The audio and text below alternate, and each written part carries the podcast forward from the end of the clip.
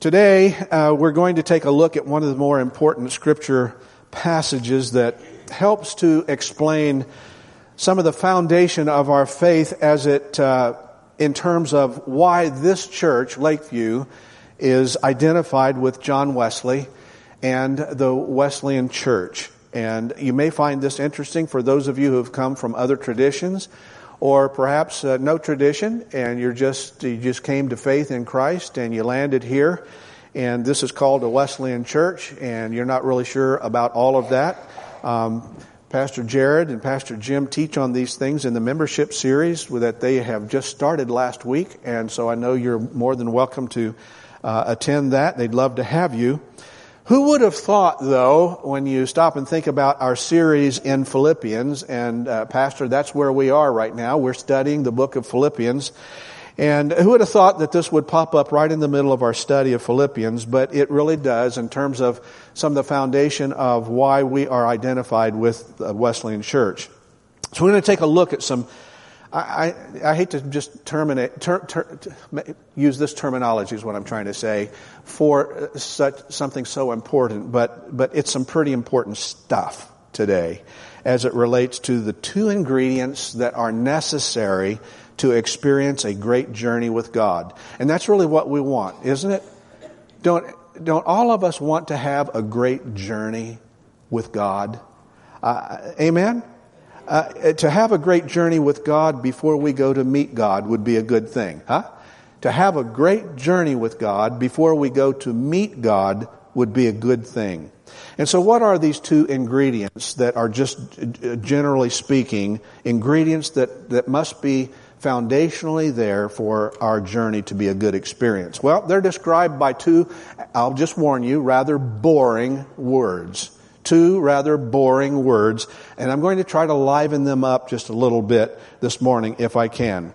Uh, the two words are the two ingredients, and we're going to put them on the screen for you. Orthodoxy, which is correct teaching.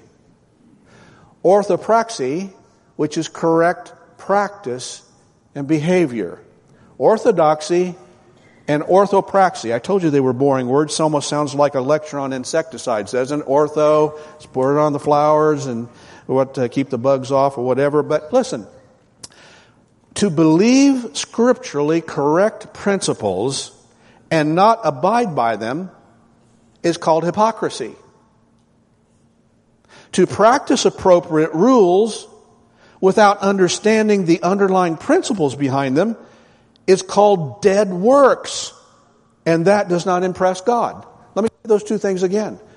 To believe scripturally correct principles and not abide by them is called hypocrisy. And to practice appropriate rules without understanding the underlying principles behind them is called dead works. We're just doing things by rote, really don't understand why, has no meaning to it, we're just doing the good works. It doesn't impress God, and they're dead. There's no life in those works. So what we need in the church and what we need in our journey with God before we go to meet God is good teaching and good follow through. Good teaching and good follow through. They go hand in hand. And discipleship, which is what we're going to really be focusing in on in this next year uh, here at Lakeview, of building and developing a strong discipleship ministry requires both of these. It requires good instruction and it requires faithful administration or practice of those things that we're learning. They go hand in hand. So a bottom line uh, word might go something like this. To go to church and believe good things and pay little attention to behavior is to miss the point of a holy life. Let me say that again. To go to church and believe good things and pay little attention to behavior is to miss the point of a holy life, which is what we want to live before Christ. Secondly, to go to church and practice all the rules without knowing why is also to miss the point and it points towards salvation by works, which is not biblical. Scripture does not teach that we can work our way to heaven and overcome the sin in our lives. And so when we just obey rules without understanding the motivation behind those, the principles behind those, it's dead. And if we continue to practice those rules as though somehow it impresses God, we're mistaken. It does not impress God. It will not get us into heaven, and that would be a shame. So the, t- the title of today's uh, word to the church is, It's Not a Spectator Sport. So where does that come in? Well, if you were here last week with us, you know that we talked about running uh, in spite of the hindrances that happen in our lives. And so we used Paul's uh, imagery of the runner who runs the race and is pressing hard for the, for the goal line and finishes the race and hopefully finishes the race well. And along the way, we talked about hindrances. And hindrances can be positive and hindrances can be negative. Hindrances that are negative are, you remember I showed a little video of the guy that was in second place and, and, and punched the guy, you know, in the head and, and caused him, caused him trouble. And I, I had some people that kind of shouted out, it's like, yeah, I feel like I've been punched in the back of the head by the devil. Every once in a while, I just got, I just got a, he just gave me a shot. He just gouged me. He just cut in my lane. He just, you know, ugly things that the enemy brings uh, in our path uh, to serving God. And so we, Paul says we've got to push through those things. But there are also positive things that can happen. There, there, are, there are things that could have happened, for example, way back in our history of our journey with God that were so lovely and so beautiful at the time that for some reason we just kind of shut down and decided to live there. And all we ever talk about is what it used to be, how it used to be, what we used to experience, how exciting it used to be, used to be, used to be, used to be, and there's no future in used to be. Amen? There's no future in used to be. And so those hindrances can be positives and they can be negatives, but Paul's teaching us to stay on the course and to push through with his help. Now, understanding the game of football, which many people don't, and many people don't care to learn about, and I understand that, but if we were to understand the game of football and we're sitting in the stadium, which some people will be doing here before long, totally engaged in the entertainment that's going on in front of us, it's not the same thing as being on the field and having to execute the game plan. Let me just say that again. Understanding the game of football, understanding religion, and sitting in the stadium, sitting at church, totally engaged and totally entertained, is not the same thing as being on the field or practicing our faith in our own personal walk or in the, the journey that we have in the county where we live and the nation where we live and the world in which we live. You can't execute the game plan if you're sitting in the stands. So in the church at Philippi, and we're going to read the next section that we want to study today, in the church at Philippi, Paul had to help some of the people realize some things. What was he trying to help them realize? One, that having a religious experience with God does not entitle them to eternal life while they're living in a sinful lifestyle. Let me say that again. That's, that's where rubber meets the road. It's not pleasant to talk about. It's an ugly thought, but he's having to remind some people in the church that just because you had a religious experience, a warm fuzzy, maybe even asked Jesus to come into your heart and life and save you and forgive you of your sins and to give you uh, partnership and friendship and, and love and protection and empowerment, that does not entitle people to eternal life while they are living in a sinful lifestyle, an ongoing repeating the same sin, going back to the dog's vomit over and over and over and over. Paul says it doesn't work that way. And then secondly, he says this, having a head knowledge of correct beliefs without correct behavior is missing the impact God desires from us on the field of play. So, in other words, to sit in the church and to sit in the Sunday school classes and to sit in the discipleship programs and to sit and take notes and listen in the service as the pastor preaches and teaches the Word of God and not exhibit correct behavior is missing the impact that God desires from us out on the football field, in the field of play. And so this is a challenge to the people in Philippi to make sure that they are thinking properly. So our focus today, and now we're getting ready to read, our focus today is this. Correct thoughts lead to correct practices. Correct thoughts lead to correct practices. And so one of the things that every Sunday school teacher, every children's church worker, every small group leader, every Christian school teacher, every pastor, every leader who's doing any kind of leading and instruction wants to make sure that our, we're thinking correctly because how we think affects our practice. And God wants our practice to be effective. Otherwise, the game plan to win the game uh, can be uh, affected. So here we go Philippians chapter 3 and verse 15. We'll read five verses here. Paul speaking, let us therefore, as many as are perfect, would you say perfect? One, two, three. Let us therefore, as many as are perfect, have this attitude. And if in anything you have a different attitude, God will reveal that also to you. However, let us keep living by that same standard to which we have attained. Brethren, join in following my example and observe those who walk according to the pattern you have in us. For many walk, of whom I often told you, and now tell you even weeping, that they are enemies of the cross of Christ, whose end is destruction, whose God, little g, God, is their appetite, and whose glory is in their shame, who set their minds on earthly things. So, let me help us with a little technical insight, if I may, to start. And some of you Bible uh, scholars and you, those of you who are students of God's Word, you may have already run across this, but for some it may be, it may seem a little confusing at first. You may not have been with us when we studied verse 12. I didn't read verse 12. I started at verse 15, as you know, but we did study at verse 12. And there's a word in verse 12 that is the same word that we just read in verse 15, or 16, excuse me. And that same word is the word perfect. That's why I had you repeat that word. Perfect.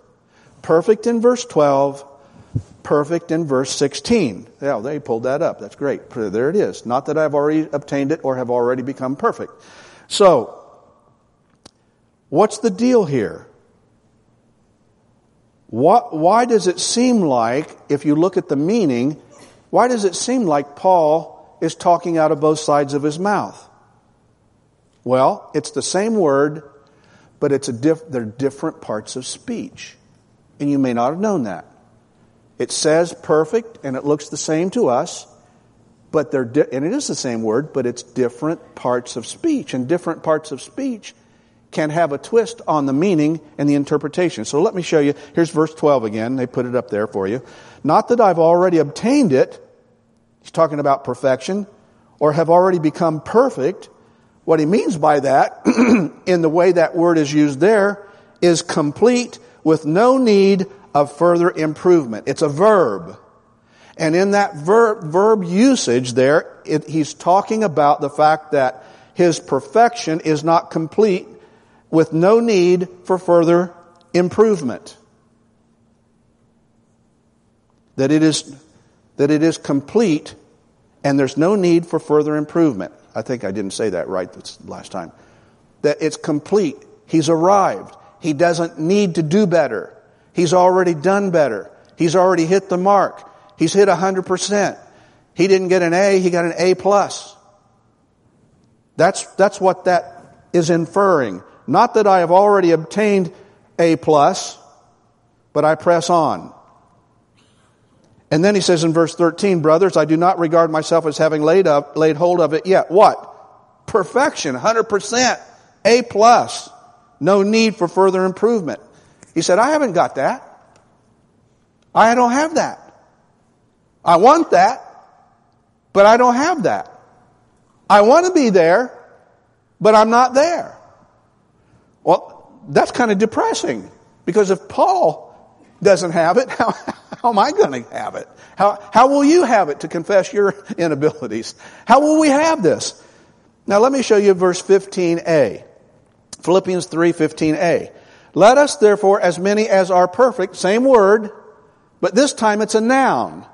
And this time it infers being spiritually mature, but not complete. Still room for improvement.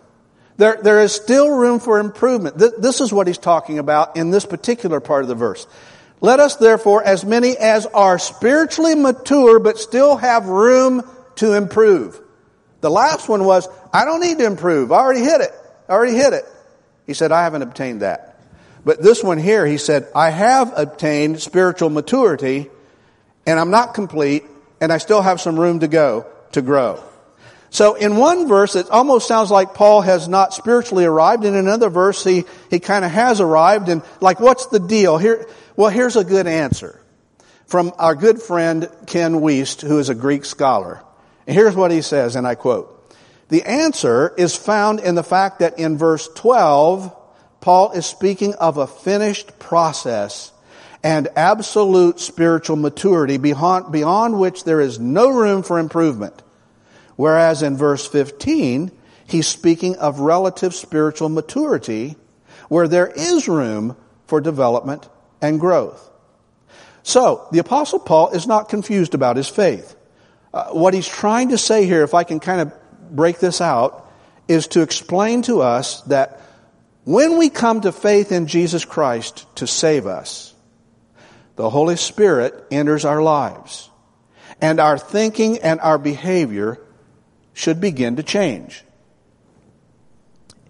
It doesn't change overnight.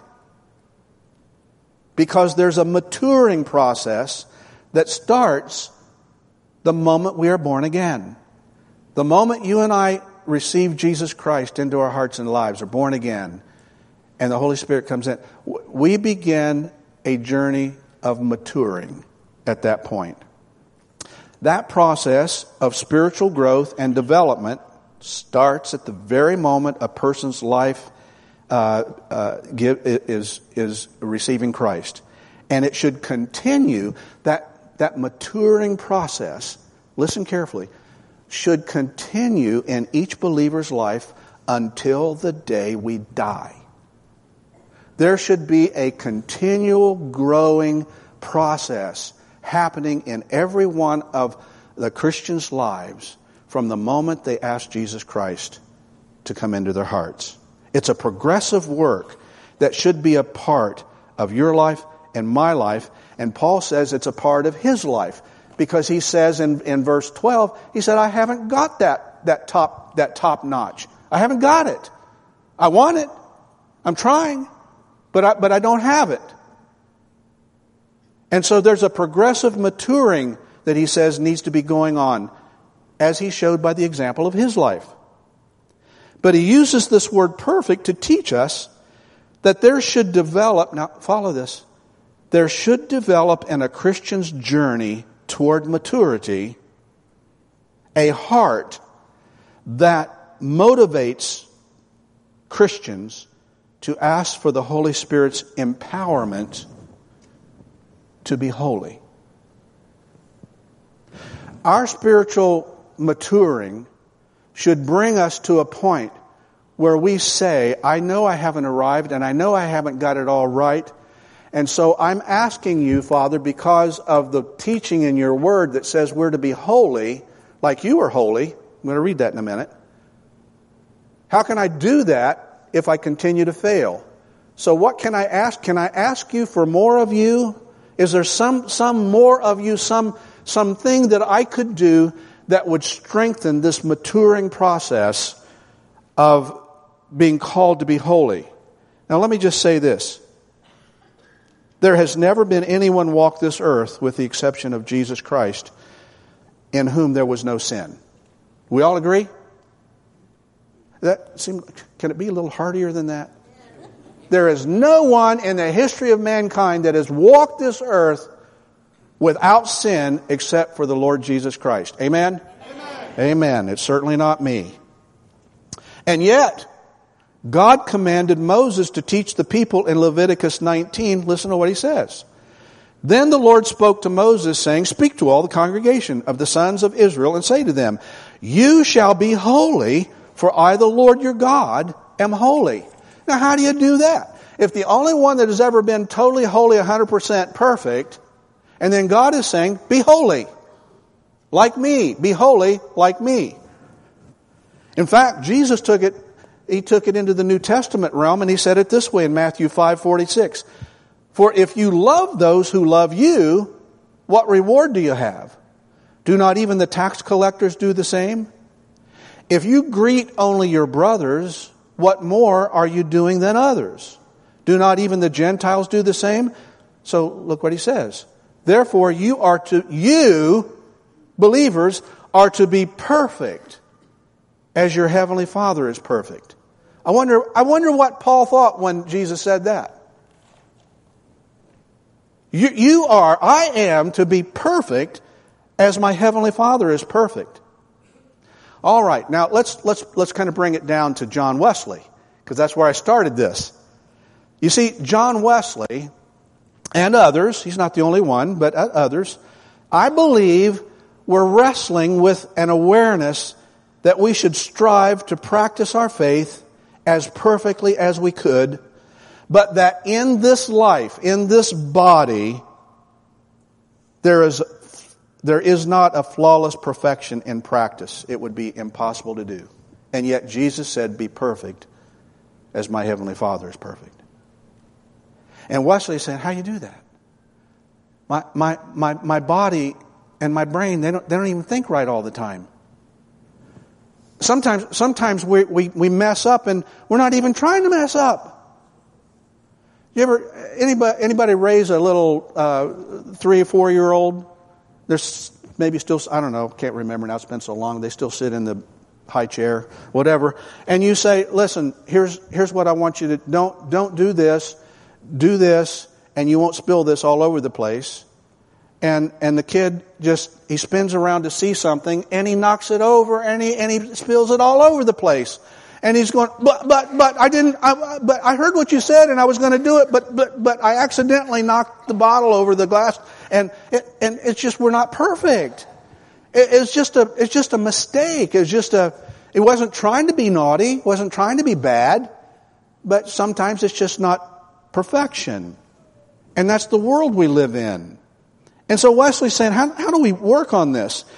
And yet Jesus commands us to be perfect as God, and he said, and he said it in that passage in relation to loving God and loving others. He said, you're, you're to love God by being perfect like God, and you are to love others not the way the world loves others, because the, the world knows how to be friendly. Gentiles know how to be friendly. They don't even have Jesus, some of them. So you are, you are to love other people in a unique, special way. And that's the, that's the, the, the, background out of which Jesus is saying, be perfect as God has commanded you to be perfect. Is it possible that a person could mature spiritually to the place where they ask God for the Holy Spirit's empowerment to love others with a perfect intent.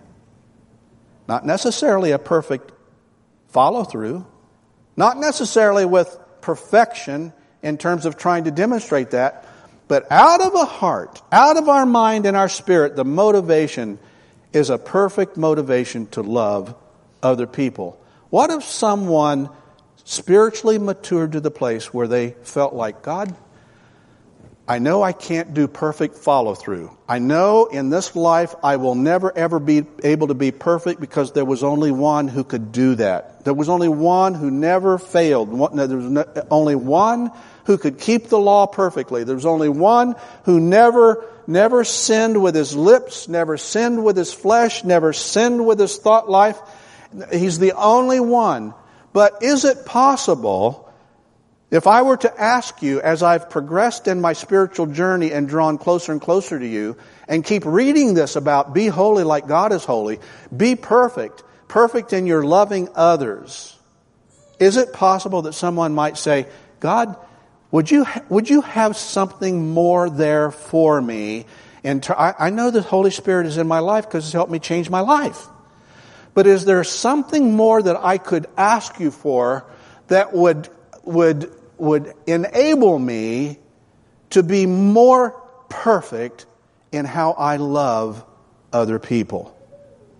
And I think Wesley is saying, and many people over the years have misunderstood John Wesley, in my opinion, and Charles, their encouragement for people to seek a filling of the Holy Spirit for the ability to demonstrate perfect love and that does not mean sinless perfection. That is not what John Wesley was talking about. He was not talking about being perfect with no sin ever after we come to Jesus. He was talking about begging God for a unique divine endowment of the Holy Spirit to have a perfect intent in how I love other people. Not, not flawless father, follow through, but a perfect love intent. Now, I, as I try to think about that, I, I think about uh, people that I've known, and I sometimes I, I, I, refer to myself as I try to sort this out in my own life.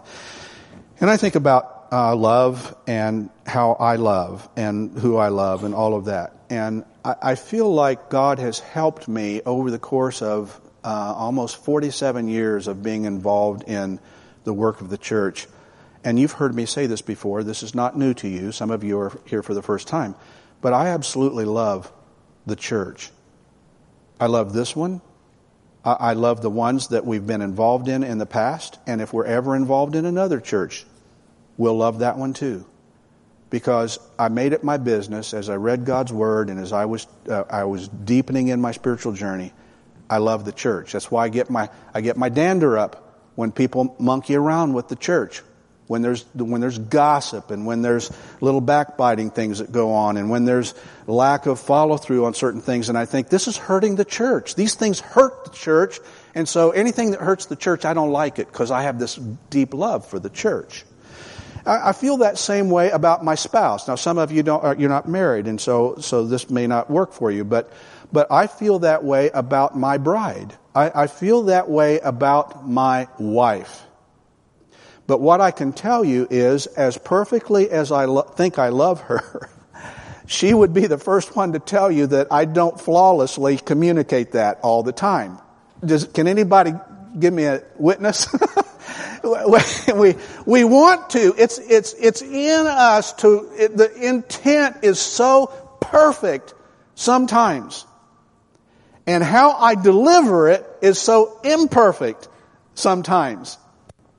And that's what I feel like Wesley is trying to say is look, look, seek, seek, seek the Holy Spirit to so, so, so in, in, endow you and me with this ability to love other people in, in, a, in a flawless way in terms of our intent.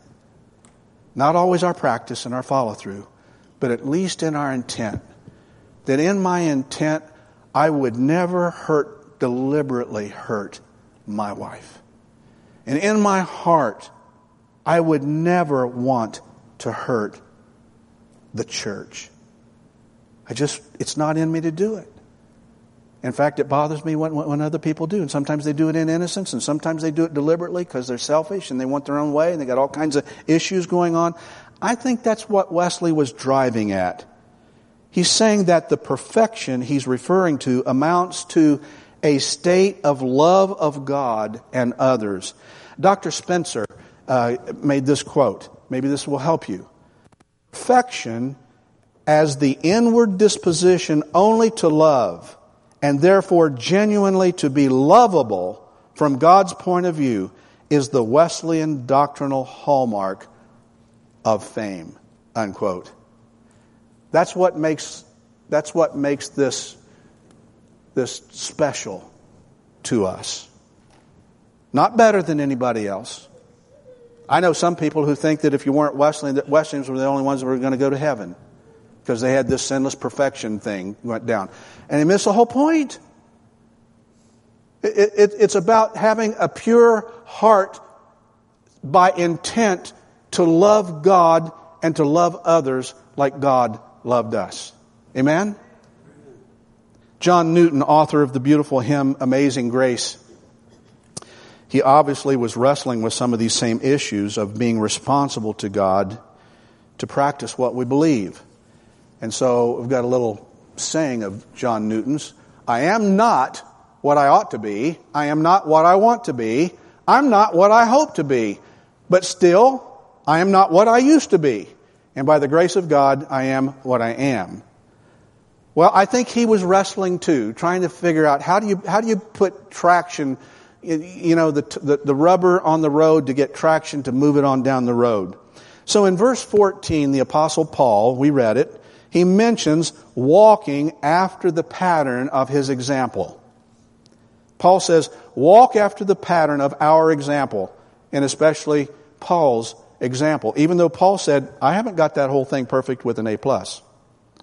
But he said, walk after our pattern. That word to walk here means to proceed in a row. It means to get in line as a troop marches in line. It's sort of like Paul saying to the church in Philippi and maybe saying to us today in Lakeview, hey, get in step. When I worked in uh, prison ministry and, and uh, we had these young men, they were 15 to 19 years of age, and there was sometimes as many as 1,200 inmates on that campus. And they were divided up in cottages of 100 to 120. And I, I, was in one cottage and doing work there.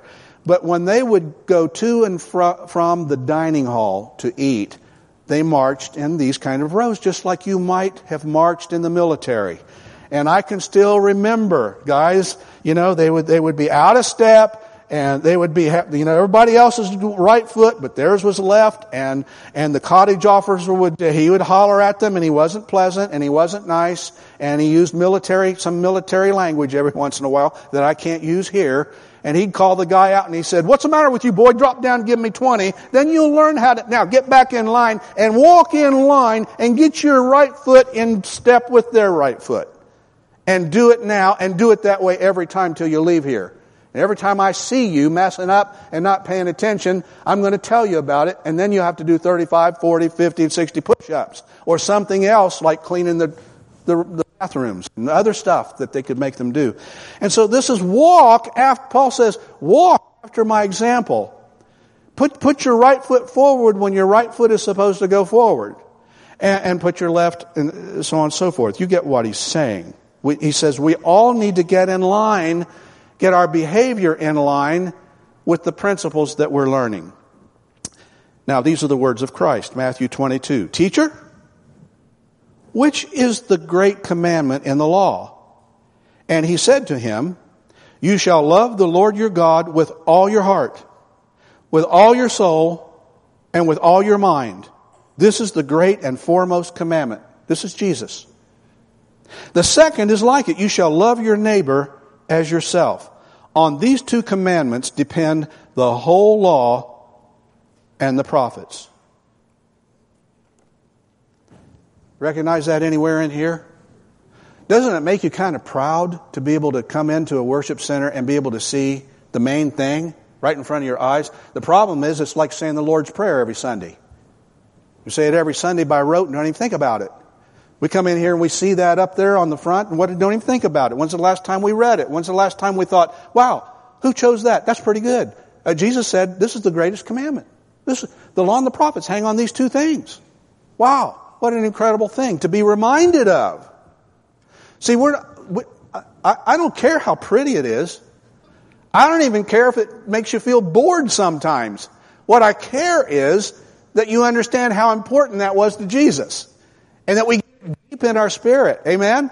I mean, so, so that our journey is, is good with God before we go to meet God. And we say, oh yeah, yeah, that was, that was highlighted at our church, Father. And so I did my best to try to pay attention to it in, in my life. You see, Wesley and other mature believers might, might say it something like this. We know that there was only one who could live the perfect life of obedience in all things. Only one. But he has commanded us to love God and others with our whole heart. Why would he ask us to do something we can't do? Have you ever, like Wesley, asked God to fill your heart with the power of the Holy Spirit to love with perfect intent?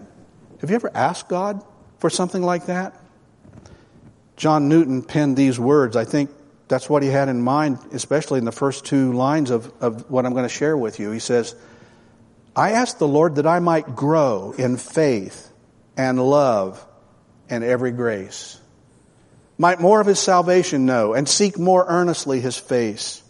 'Twas he who taught me thus to pray, and he, I trust, has answered prayer but it has been in such a way as almost drove me to despair.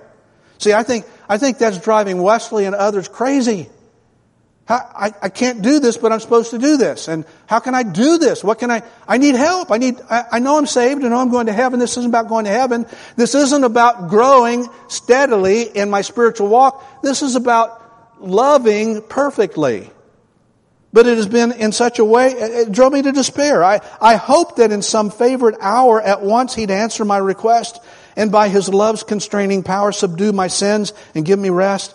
Instead of this, he made me feel the hidden evils of my heart. You ever come to church and it's like, I came here to get encouraged and all you did was reveal a bunch of stuff that I, I need to get my act together. And I felt, I felt worse when I left than when, before I came in. And the answer is that's what happens sometimes.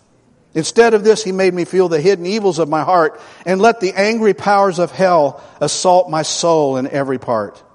Yea, more than his own hand he seemed intent to aggravate my woe. Crossed all the fair designs I schemed, humbled my heart, laid me low. Lord, why is this? I trembling cried. Wilt thou pursue thy worm to death? Tis in this way, the Lord replied, I answer prayer for grace and faith. These inward trials I employ from self and pride to set thee free and break thy schemes of earthly joy that thou mayest find thy all in me. You See, John Wesley and others took seriously Jesus' invitation to be ye therefore perfect as your Father which is in heaven is perfect. And by perfection, Wesley did not mean moral flawlessness or sinlessness. He meant perfection in the sense of maturity. Wesley believed we could become perfect in love in this life. If Jesus invites us to seek perfection, then perfect love is possible. He didn't mean that we would be free from mistakes temptation, or failure, but perfect in intent in our love. So, Christian perfection, in closing, for Wesley, is achievable in this present life because it has to do with our affections. When, by the grace of God, Neil Anderson writes from Asbury, when by the grace of God infused into the soul through the Holy Spirit, one's love for God and others is made pure and complete, their lifestyle cannot help but increase in virtue, finding expression in loving, selfless actions. Unquote. So it's not a spectator sport, this life of living for Jesus. We must get down on the field of service, though we can never execute perfect performance but with a desired filling of the Holy Spirit for enablement in this life, we can love with a perfect intent. So, have you ever asked for that empowerment from God? God, would you, by the power of the Holy Spirit, who is already in me, but would you, by the power of the Holy Spirit, so so fill, refresh, charge me that I am able to love others in ways that I never could before. And even though I may make mistakes in the delivery of that love, in the expression of that love from time to time, make my intent perfect as your intent is perfect. Have you ever asked God for that kind of love? So I want us to close. Pat's playing on the piano. And let's, let's stand because it makes it easier if someone would like to come and just say, you know, I not, had not thought about that. I had not thought about that. And I don't know that I've ever asked God to come into my, my life in that sort of way, in that kind of power. And you'd like to just come and say, Father, sanctify me holy. Set me apart different than I've ever been in terms of how I love you and how I love other people. With our heads bowed and our eyes are closed, as the Holy Spirit may prompt you to come and just say, I don't know that I've ever asked God for that. I don't know that I have. Who'll join this one? We're going to pause for just a few moments.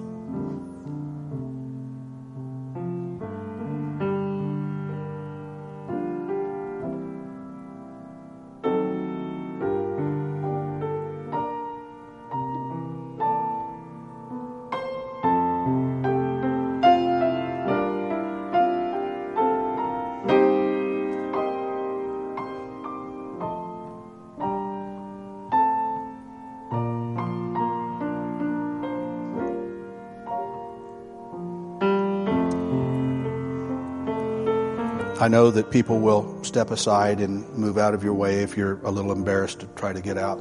We have two people here who've come forward. Uh, I wonder what would happen if we had people at the door uh, just check and see how each of us has been doing in terms of how we've loved others. I wonder if some of us should not be here and saying, God, it isn't that I've failed so miserably. But this perfect love by intent, I, have not, I've not asked you about that before. And I would like to experience that if you would grant me that. I'm going to pause just a little bit longer because this is for you.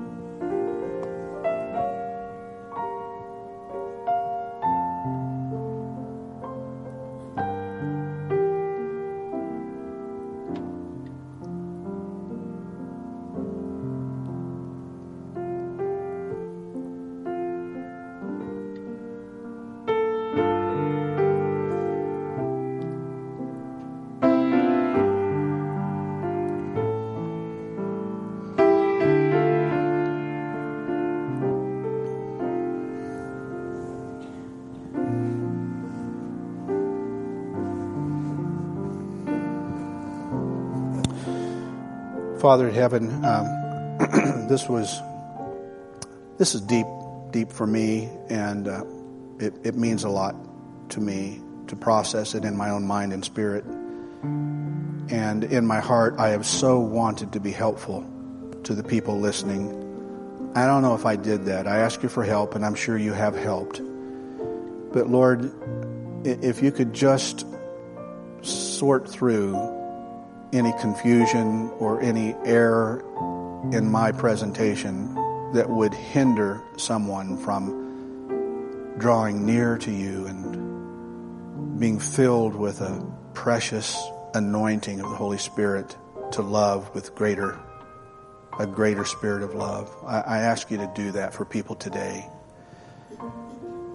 And I ask you, God, to fill us afresh with a spirit of discernment and understanding of your word. What a joy to be able to walk through this passage here and do our best to understand uh, what some of our forefathers have struggled with, to try to understand how, do, how do we live perfectly in an imperfect world when we cannot be perfect, and yet you're asking us to love you and love others with a perfection. So there must be something there for us as we mature that we can ask you for. And if we got that right, then Lord, would you please do it? Do it in us. And the result will be just such a beautiful love that emanates from this place and from these vessels. That we will know it was you and you did a great thing. Now, Father, there may be some people here who've never asked Jesus Christ to come into their hearts and lives. They're not saved, and they need Christ to be able to enter heaven. And not only to enter heaven, but to be able to appreciate what you did on the cross. What a shame for people to live an entire life and not realize what the Creator God did for them. And never acknowledged it, never bothered to say thank you, never bothered to take advantage never bothered to step into faith. So help us as ambassadors of truth to get this gospel truth out to the world and to our friends at work and to our neighbors and the people that are that are just not dialed in at all. And help us to be able to do it, Lord, in this changing culture with changing laws and rules and regulations, even in our own country. Help us, Lord, to be able to be faithful, to get on the field and to work out the game plan with your help. Thank you, Father, for your word of truth that teaches us. Thank you for the teachability of uh, this, your people.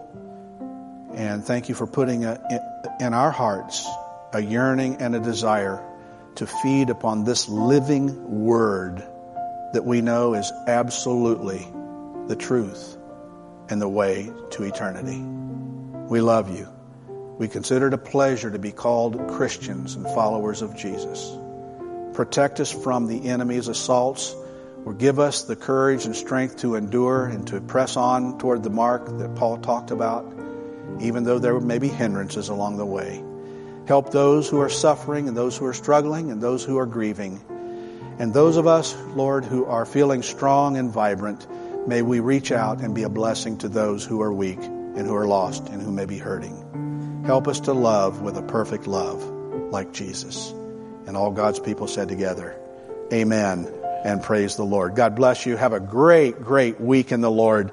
We look forward to you bringing a friend back with you next Lord's Day. God bless.